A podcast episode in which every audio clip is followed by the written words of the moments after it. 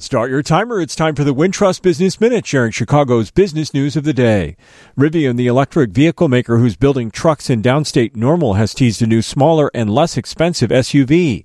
The R2 will be a midsize SUV and priced between $40,000 and $60,000. It's slated for debut in 2026. For reference, Rivian's older R1 model sells for around $73,000. Some analysts say the new SUV will challenge Tesla's Model Y, which starts at $45,000. Rivian's R2 is also being designed for global markets and will fit European and Chinese streets. A new report says Wells Fargo is pulling back on plans to open two new branches in Chicago. Crain's reports the bank has withdrawn applications for branches in Old Town and West Town, according to regulatory filings.